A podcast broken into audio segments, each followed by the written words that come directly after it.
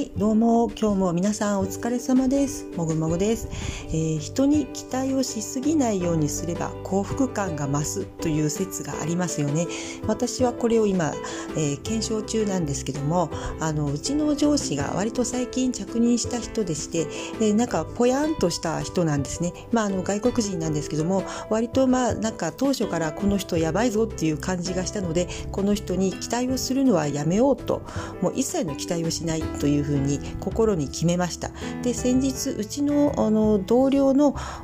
ご家族に不幸がありまして、えー、葬儀があったんですけどもまあ私も顔を出してきたんですが、まあ、あの上司はですね、まあ、一切気にしてなかったんですよね。でまあ歴代の人たちであれば日本ではどうやってるのっていうふうに、まあ、慣習とかをねあの確認してから葬儀に顔を出すっていうことをやってたんですけどもまああのコロナということもありますので葬儀場の方も一般の弔問客の行ける時間とかをちょっと限ってあまりえー、長時間滞在しないようにしてくださいっていう風な指示がありましたので、まあ、私もちょっとだけ顔を出してすぐ帰ったんですけども、まあ、そういう、まあ、コロナのことを気にしていたかどうかは定かではありませんけども、まあえー、葬儀どうやってるのっていうのは一切聞かれませんでした。で一応葬儀の、まあ、会場と時間とかあの教えてあったんですけどもまあまあ全然気にしてなかったんでまあそれはまあいいかとそれ人それぞれの考え方だからまあ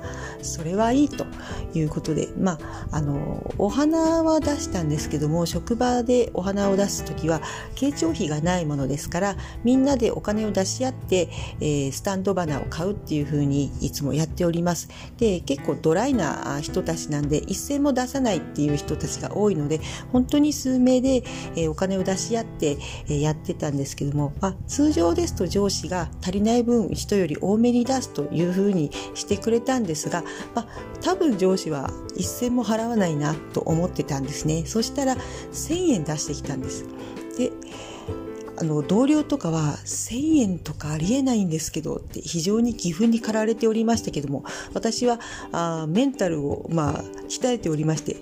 一切彼には期待をしたしないぞと思っていたので逆に1000円出してくれたことに感動しました。もうなんかね感謝の念さえ湧いてくるというね不思議な現象が起こったんですけどもまああの期待をしなければそのように無駄に腹を立てることもないんだなとまあ実感いたしました。まあ自分だったらね自分が彼の立場であればまあもうちょっとね金額も出しましたしまあ弔問行きたいというふうに多分言ったと思うんですけどもまあコロナだったら、まあ、行かない方がいいいいのかなとかまあね他に23人行ってたのでその人に預けようかとか多分そういうことを考えたと思うんですけどもまあ全くそれはなくて本当に1,000円だけで終わったんですが逆に1,000円ありがとうという感じになりましたね。まああのあまりそういうふうにあの人に過度に期待をしないと、まあ、自分が彼の立場だったらそういうことはしないですけども、まあ、彼は私ではないし私は彼でもないのでそれは人それぞれということでまああの何ですかねあんまり考えないようにもうとにかくあの腹を立てると体に悪いですのでまあ何て言うんですかね彼の人気中は